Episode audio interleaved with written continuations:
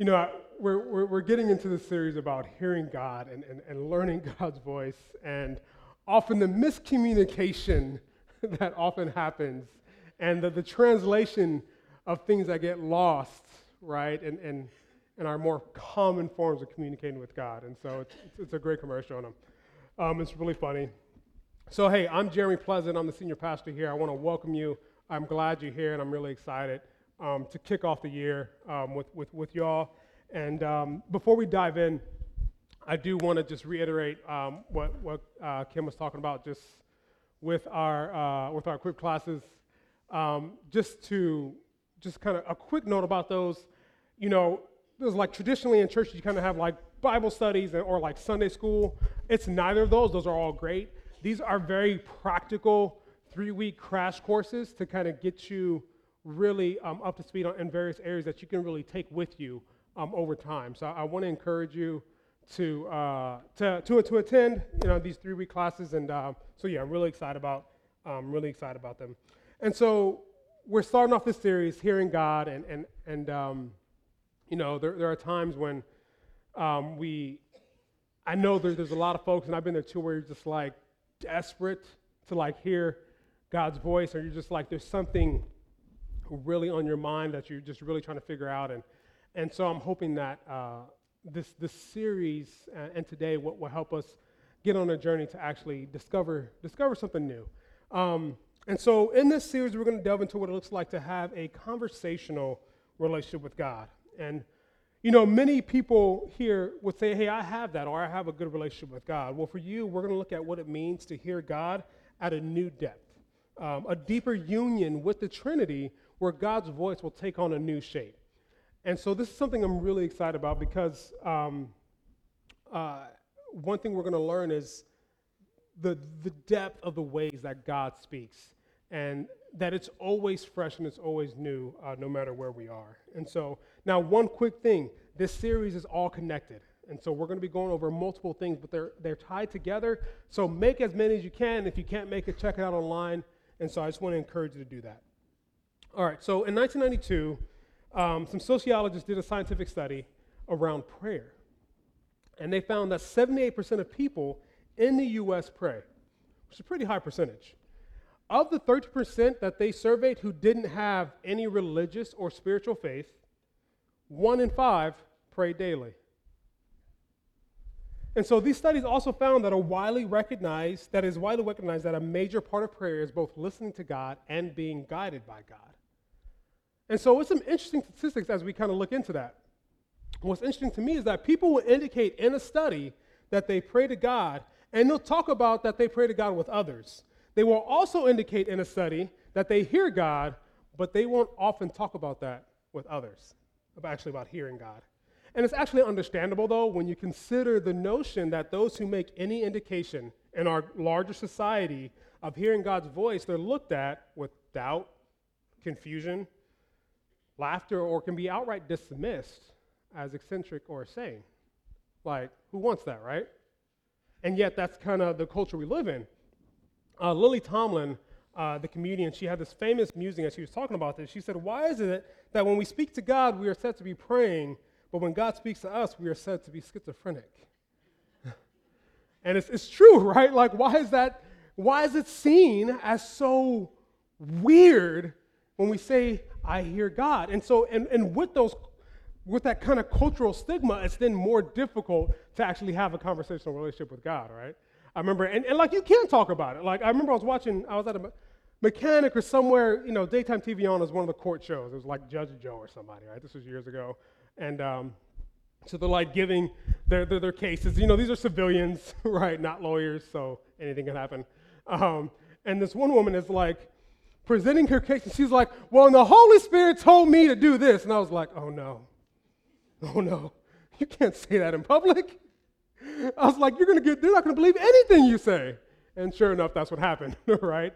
And so we have this stigma in our culture where it's like you can't actually have a regular relationship outside of your community um, about actually hearing God's voice. And that has an impact. And yet, as we will see, hearing God speak to us is actually really commonplace. And it goes much deeper than we might actually think. it's also important to address a common barrier and a common overstep. This barrier I'm talking about is to a teaching and a belief system that started a few hundred years ago. And it's, and it's much less now, it's pretty minimal, but it still affects many people, especially those in our part of the country. Um, and this is the idea the idea is God does not speak anymore. He said everything he had to say in Scripture, and anything from God outside of those specific words in Scripture is heresy and not from him. And so, if you had that paradigm growing up, it would be understandable that if um, that uh, if I would say talking about hearing God, you would consider that like unthinkable, right? And so, I want to name kind of that that paradigm because it's really important to understand that, and and we're going to address that. And so, the other side of it, the common overstep, is is that hearing God speak to me is the same as and contains the same authority as Scripture or even God Himself. Often, those who have experienced the joy of being able to hear God can overreach, providing guidance and direction in a way that God never intended. You know, it happens because we're human, but there, there's too often we've seen, and, and we've heard stories, and we've seen, you know, various episodes, and maybe some of you experienced where it's just like leaders or, or people will just declare that God told me this, and if you don't do this, you're not listening to God. And like, that is so unbiblical that it's just, it's, it's, not even fun. Like, that is a, it, it's, it's a common and very large crossing over of the line.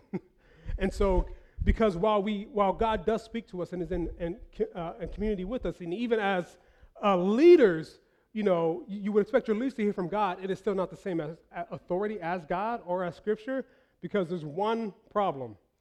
We're human we're fallible. Things get lost in translation. And so, there's all these nuances that we have to work through as we're learning, as one side, as we're learning to hear God's voice, and on the other side, as we're growing deeper into Him, there's much more nuance than we often understand. And so, it's my desire to take our whole community down a path of experience and understanding. And so often, God can seem like a an intangible, distant entity. And uh, I hope that throughout this series that he's going to become more like a friend. Um, there's just so much life and richness of it when we can experience this, this depth of just having a God as a friend and where his voice just becomes natural. And so, as we get into that, I want to name some, some, some phrases, some understandings, and some terminology that is often used in Christianity when we talk about hearing God's voice. And these are all relevant and true and common. And so, some use the phrase getting a word. Um, some refer to hearing God as an impression and, and, and kind of their, their soul or a sense, an inner voice. Um, some, though not uh, often, uh, hear even an audible voice. Many Christians, devout though, um, have not experienced this, which is why I want to name those things because if, if you're like one of those who are like who have heard those things and you feel like you want that, but you all, it's easy to feel like you're on the outside looking in. And I don't want that to be the case on this series because that's only one, ex- one experience. And so, but at the core of a lot of the questions we have for God is, is what's God's will for my life? You know, that's a lot of times what we're just what we're looking for. What is his will for my life? What is my destiny? Why am I here? And often these questions are answered by followers of Christ by seeking a direct answer to a direct question. Right? We're like, okay, what's my purpose? God, tell me what I'm supposed to do. But more often than not, we're like, we're, we're looking for a blueprint, right? That we can follow every day. At least I know I am. I love blueprints. I love plans. I love to know exactly what needs to happen every day, what my expectations are every single day, then I know I'm good, right? I don't know, maybe it's just me, I don't know, but it's just like I'm the only one that, that, that has this struggle. but that's what it is. Like, I love that blueprint. I love to know what I need and what is expected of me. But God just never gives me the blueprint. He gives me like a little corner off of it just for tomorrow, and that's it. And it's just like, that's really frustrating. And so, what do we do with that? Now, one of the first things we need to begin to understand is that God speaks in many forms. Now, it's natural to assume our own experience is the only way or even the best way that God speaks, but our experience even if many people around you express the same thing, is very limited when compared to the vastness of God's interaction with his creation. And so this is the thing, it's a, it's a natural sociological cultural phenomenon, okay? How we experience things and with those around us, we assume this is the way. This is the best way. Anything else, we kind of dismiss. And it's not out of any kind of intention, it's just a, it, it's just a sociological, natural thing that happens, okay? We think our way is best. And so what happens is we end up projecting our way and our type of a relationship with God onto others where He may have a different kind of relationship with them. And so we can't project that because we see in Scripture God speaks in all kinds of ways. And so our way is just is only one way. It's like, so when I was a kid, my my mom, whenever we had meat, especially red meat, she uh, she liked things well done. And for her, well done means burnt. Okay? And and so that was all I knew. Like, yeah, this, this is how you cook, this is how meat tastes, this is how you make meat. Like, even when we went to like Burger King, which like the only way to have it is well done, she would still say well done, like at the order, like we used to want a Whopper, well done. It's like, that's just what it is. And then in my 20s, I, um, a friend took me out and we had grabbed some steak and he ordered it medium rare, and I'm like, what is that? He's like, what are you talking about? I was like, I want to try that. I was like, oh my gosh, there's another way. There's a better way. It tastes so good. Mom, what did you do to me? like, I didn't know there was another way to eat meat. And it's so good now. And I love it. And I want more of it. But it's the same thing with us in our relationship with God. There's so many ways. And there's so much more for us, no matter where we are. You know, in thousands of years of Jewish and Christian history, we have heard countless stories and encounters of people hearing God. There are too many to discount. There's just, there's just too many stories and accounts of people hearing God for us to say that it doesn't happen anymore. Like, even one, so one of the parts of Christianity that I was talking about earlier that says that God doesn't speak anymore today, recently they, they, they came out and said, okay, there's too much evidence. God does speak today. it was just like, there's too much to say that God doesn't speak anymore. And it happens too often for us to not think that it's commonplace. Like it's way too often for it to not to be regular. And as we look at scripture, we can see that God speaks in many ways. From loud, booming voices to small, still encounters to visions and dreams and, and, and much more. But what's more is that we see that God has intimate relationship with his creation. And that's the key. Let's look at Exodus 29. There also I will meet with the Israelites, and the place will be consecrated by my glory. So I will consecrate the tent of meeting and the altar, and will consecrate Aaron and his sons to serve me as priests. Then I will dwell among the Israelites and be their God. They will know that I am their Lord their God, who brought them out of Egypt, so that I, so that I might dwell among them. I am the Lord their God. In the beginning, God walked with Adam and Eve. He, he, he spent time with them. In Exodus here, with Israelites, he dwells with them. He lives with them. He says, I am their God. It's like, and I want you to almost think of it like in a more, you know, in a more romantic setting. It's like, I am yours. You are mine. We're together. This is the kind of relationship that God wants. Look at Proverbs 18:24. One who has unreliable friends soon comes to ruin, but there's a friend who sticks closer to closer than a brother. And the friend here in this proverb is very clear. God calls us friends. He considers us friends and desires friendship with us. You know, one of the biggest like cultural clashes of like Americans and many other cultures is that in America we we don't like to talk around things we kind of just get straight to the point. Tell me what I need to do and let's go do it. right? We ain't got to have a conversation about it. Let's just get it done, right? Like that's that's our culture, right? It's just it's very direct.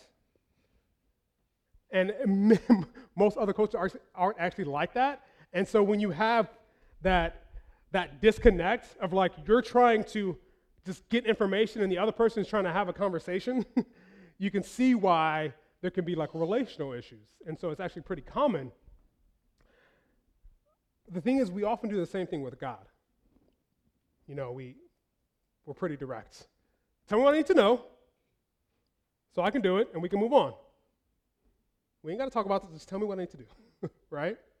But the thing is, our basis for hearing God is found in our friendship with God. Too often, the inability to hear God, hear from God, has been attributed 100% to a lack of faith or a sign of immaturity. But what if, what if it goes far deeper than that? What if we have much more to learn and practice? What if those who haven't heard from God aren't actually broken? Like, imagine turning on a radio and all you hear is white noise. Well, you can think one thing, oh, my radio's broken. Or you can think, hey, maybe let me just turn to another frequency. Oh, look, it's working. So I contend that the issue is not a brokenness, a, a lack of faith, or an immaturity, but that we just have to learn how God is speaking to us individually. Did you ever have, I know I have, I know many of you have, I hope everyone has had this, but did you ever have that teacher or that coach growing up that just meant everything to you? Like they didn't just teach the material, they, they taught you about life.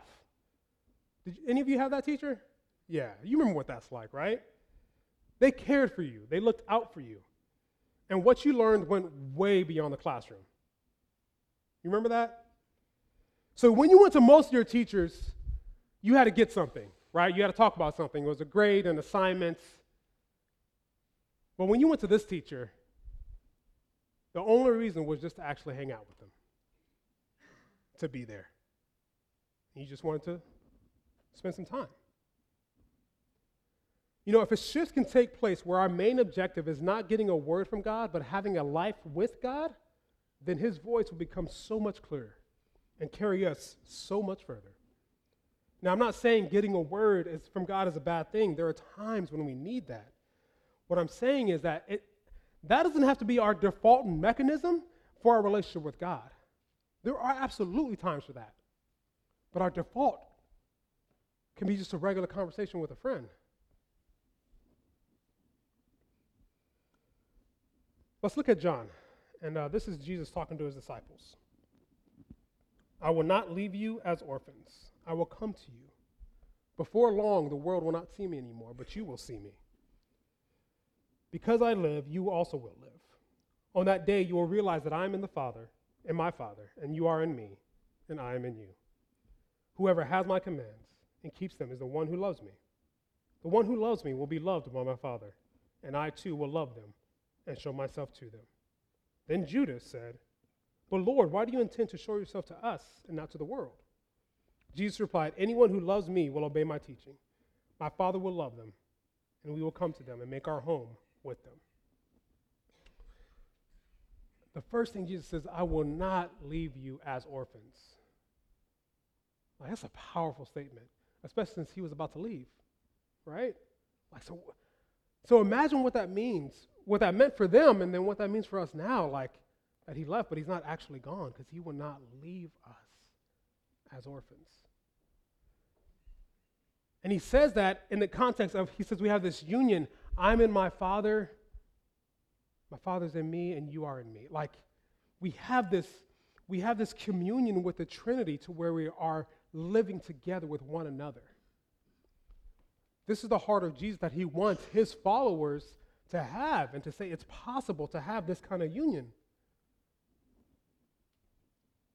And then Judah asked, Judas asked a, very key question. He was like, why, why aren't you going to show yourself to the rest of the world? Why just to us? I don't understand. Like, this is too good for the whole world not to have this, especially since you love the whole world. Explain that to me. And Jesus is like, because you're going to. Because I'm going to live in you. and you're going to. This is where it starts. And having that conversational relationship is actually learning how to live with the Trinity. And then he talks about, you know, the love and obedience. And, and it's really interesting because it's really easy to misread that. But what he's saying is like, it is because of your love for me that you, you, you're going to you're going to want to listen to what I have to say. And it's through that, as you, as you listen to what I'm saying to you, it prepares you. It gives you the space to where I can live in you. And we are intertwined as one. Y'all with me so far? Okay. So I have a question. If two people are so intimately intertwined with one another, if their relationship bars a mark of love, bears a mark of love and care, it's easily reasonable to assume that they would have a back and forth, right? That they would have a continuous interaction. And so, like, if, if the way Jesus is talking about this abiding, it only makes sense that if he is abiding, that we would be able to hear him and he not just hear us. You know, often it's like you hear, especially in like in those hard times, like you feel like you're shouting out to heaven, like, you're like, can anybody hear me? You just feel so alone right? And just everything is so far away. And kind of that that void can be daunting at times. And so as we can shift our focus from shouting to the heavens to talking to the people that are just right here in us, I think it begins to make a difference. I think then, even in our hardest times, even when we can't hear them, we can still feel them. Too often, a relationship with God is thought of solely as an arrangement. I do this, he does that, and we're good. I come into the family, I say a prayer, and I'm locked into heaven. We're set. Yes. I'm not saying these things aren't true, but our relationship with God is not a business arrangement right? It's a personal one. And as He abides in us and makes a home with us, let's learn how to make a home with Him. We'll look at something Jesus said. Uh, Jesus said that, and um, can't remember exactly where. He said, Those, if you want to save your life, you're going to lose it those who lose their lives for my sake will save it. Now that's that's like quite the one-liner from him, right? You're like, I don't understand. Like, so I'm not trying to save my life. You're saying that I have to die. Like, what, is it, what, what does that mean? And so let's let's give some context to that, because it, it really affects how we approach God and then how we hear Him. Because one of the first things we need to do to make this home that we're talking about is address our motives in coming to God. Because if our entire motive, if our entire approach is about getting what I need, about saving my life, about getting answers, then we're kind of missing it. See, often everything surrounding our relationship with God is found in what I call like this future anxiety. It's like everything we do is like, okay, let me ask this question. Okay, I need, I need these answers so that I know that I'm going to be okay tomorrow. I need this answer because I need to know what to do here. Give me the path so I can so I can go down this way. Tell me there's all too many options. Help me figure this out. And there's all this anxiety. And so our relationship is based around getting rid of this anxiety and just getting answers. And look, that's me. I, I've done that. I'm not throwing shade right now. Like I have done that. I get it. You know, we want and we need answers so that we'll be safe and secure for what's to come and to ensure we're making the right decision. But at this point, God speaking is more about a genie. We're rubbing the lamp like Aladdin and hoping Robin Woods is going to come out with some answers.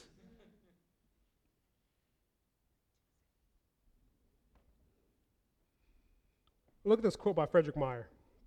He says, So long as there is some thought of personal advantage, some idea of acquiring the praise and commendation of men, some aim of self aggrandizement, it will simply be impossible to find out God's purpose concerning us.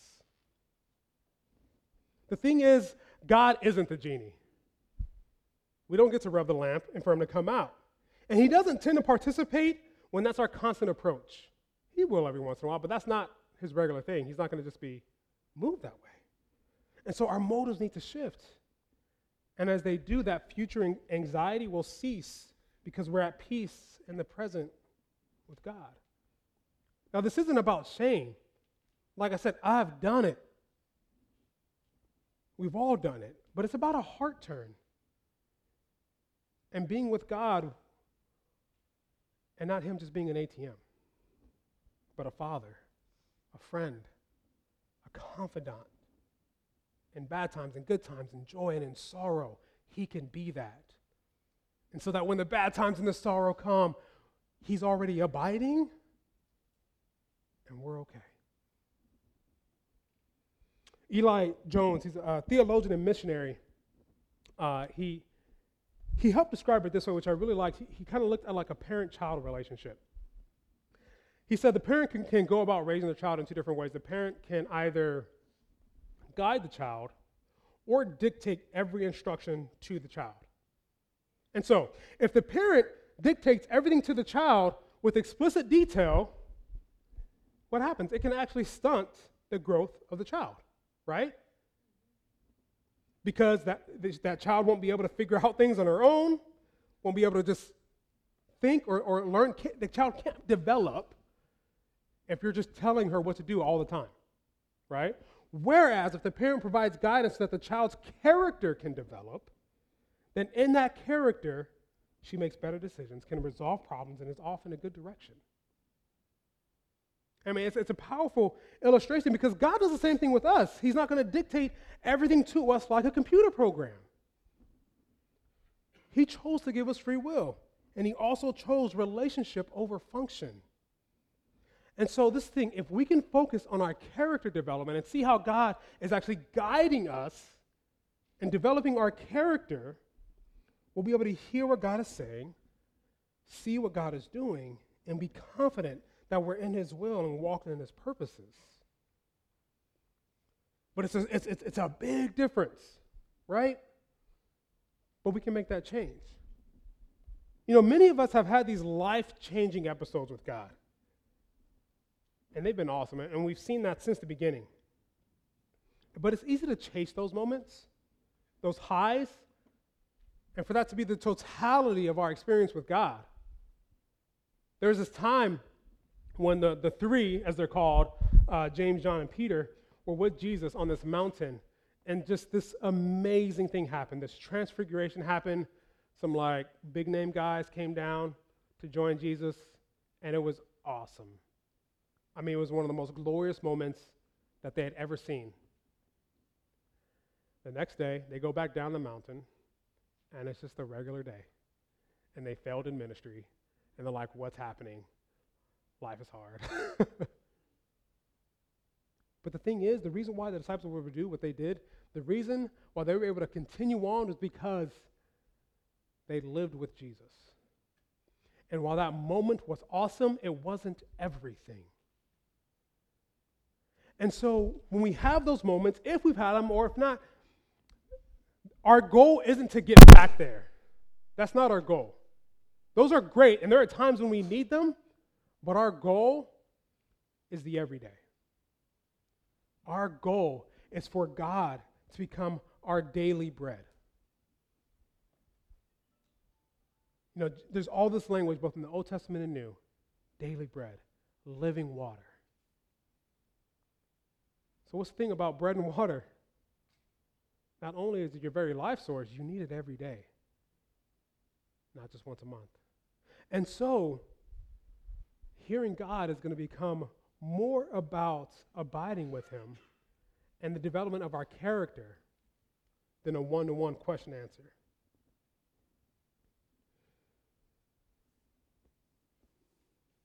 And so his voice at that point becomes for us that which he promised a sheep that knows the voice of the shepherd. And I think we all want that. To have that confidence. Because that is, that is the paradox of, of, of, of being in relationship and hearing God is that we want it, we experience it, and then we still question it, don't we? We're like, was that God speaking?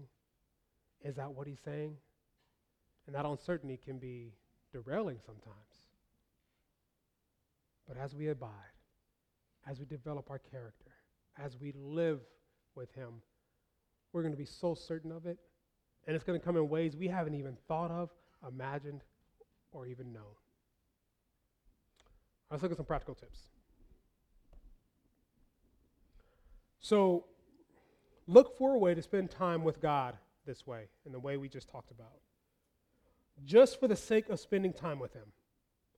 Find a way of just being without any agenda.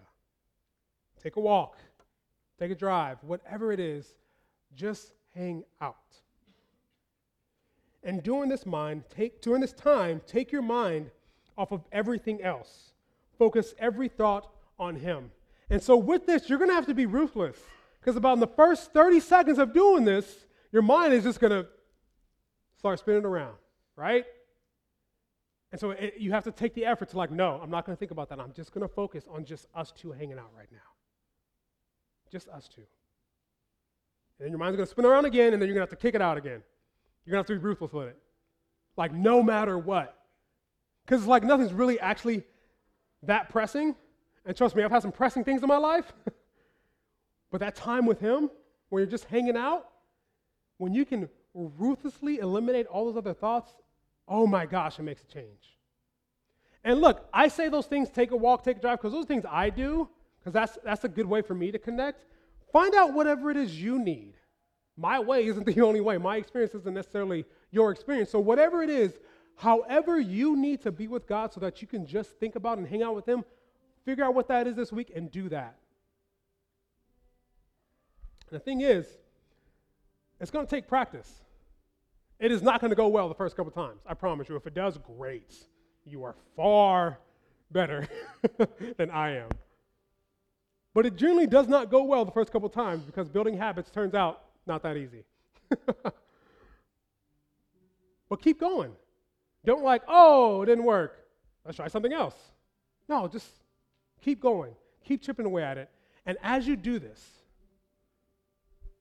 you're going to discover something new. All right, number two. Read Psalm 23 every day this week. And you're like, wait a minute, that's a long reading assignment. It's okay, it's Psalms, it's short, you, will be all right. So I want you to read this psalm every day, and after reading, begin to search out what it means for this to become reality.